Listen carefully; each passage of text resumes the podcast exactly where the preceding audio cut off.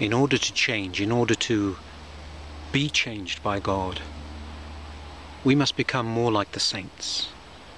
We must imitate the holiness, the saintliness of those servants of God that have gone before us. We must understand what saintliness, holiness truly looks like. In the fourth chapter of the Gospel according to St. Matthew, Jesus gives a description of exactly what holiness looks like. He tells us, Blessed are those who are meek, who are pure in heart, who are peacemakers, who hunger and thirst after righteousness.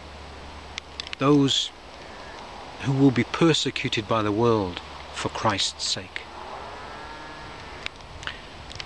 If we desire to imitate the holiness of the saints, we must ask ourselves, how can we grow these virtues in the soul?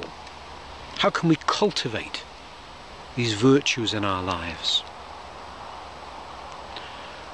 St. Gregory Palamas teaches us that love of God is the starting point and is the source of every virtue.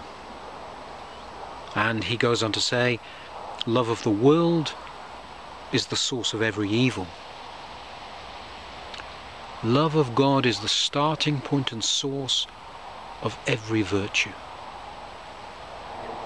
And of course, as St. James, the brother of our Lord, writes in the New Testament, if we are friends of the world, we make ourselves enemies of God.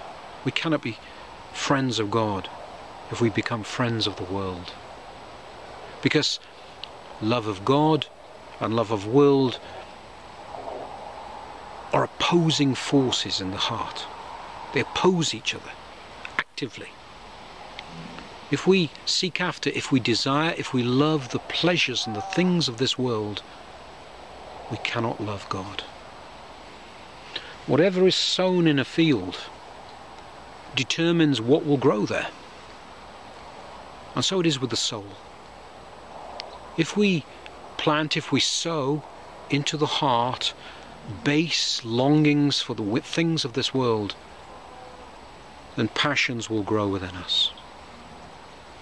If we read spiritually nourishing books, if we attend holy services, if we pray, if we meditate on the lives of the saints, read the scriptures, then we have a chance for the virtues to grow within us. But if we delight in the things of this world, the things that grow within us will be destructive. It will be evil. As it says in the book of Job, the devil lurks beneath different trees of pleasure, waiting for the unwary to taste its fruit. This is the pleasures of this world, where the devil lurks.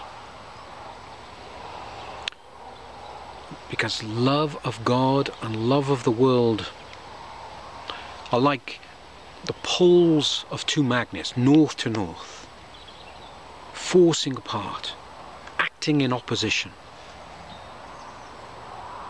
Love for the world grows from love of materialism, love of the body. And love for God grows from recognizing everything that He has done and is doing for us and for our salvation recognizing and being thankful for the goodness and for the beauty of the world around us and the capacity to be able to recognize and enjoy this beauty. All of this is given to us by God. The things of this world, when we talk about the evils of this world, we are talking about the things that are created by man, the philosophies of man, the philosophies of the devil. Even the fallen world in terms of nature still retains the beauty that God has put into it. And we can perceive this beauty. What a gift from God. We must learn to recognize every thought, every feeling that prevents us from loving God as we should. This is absolutely vital for our spiritual health. To be watchful of everything that moves in our heart, everything that comes to our mind and to spot a false sense of anger towards God, a false sense of injustice, a sense of injustice, a false sense of judging God by our own standards or the standards of the world. Anything that diminishes our love of God is of the devil. It is to be rejected, it is false. Everything that diminishes our love of God is demonic. True virtues cultivate a joy that cannot be stolen. A joy that cannot be stolen. The pleasures of the world, the pleasures, the pleasures of the body, we know, are fleeting. They pass away, as do our very physical lives. All of this will pass away. We must, we must come to our senses. Every one of us must, must wake from our madness, and it is madness. Let us, with horror, be in wonder at the ease and the enthusiasm which we so often exchange the eternal things of God's kingdom, the joys of God's kingdom, for these momentary pleasures of the world. Let us wake from this madness.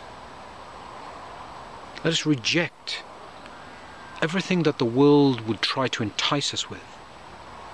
Because everything that is offered to us to tempt us by the world, the flesh, and the devil enslaves us. All of this will enslave us. As human beings, with the dignity of being created in God's image, each of us is called to things above this world. It is a wonder, it is a mystery, it is a miracle that we who are flesh and blood are called by God to things above the things of this world. Satan rules in the philosophies and the plans of this world. And we must reject it all. And we must learn to see anger, pride, vanity, the riches and status that the world would offer us as things that give the devil power in our lives. All of these things grant the devil power over us. They are the devil's snares through the things of this world. But the virtues, the virtues that are the, the fruit of true freedom in God, the virtues which are the true fruit of love of God are a sign to us of our high calling, are a sign to us of the dignity that God would restore in us in our humanity through Christ. Let us recognize that love of God is truly a foretaste of the eternal joy of God's kingdom.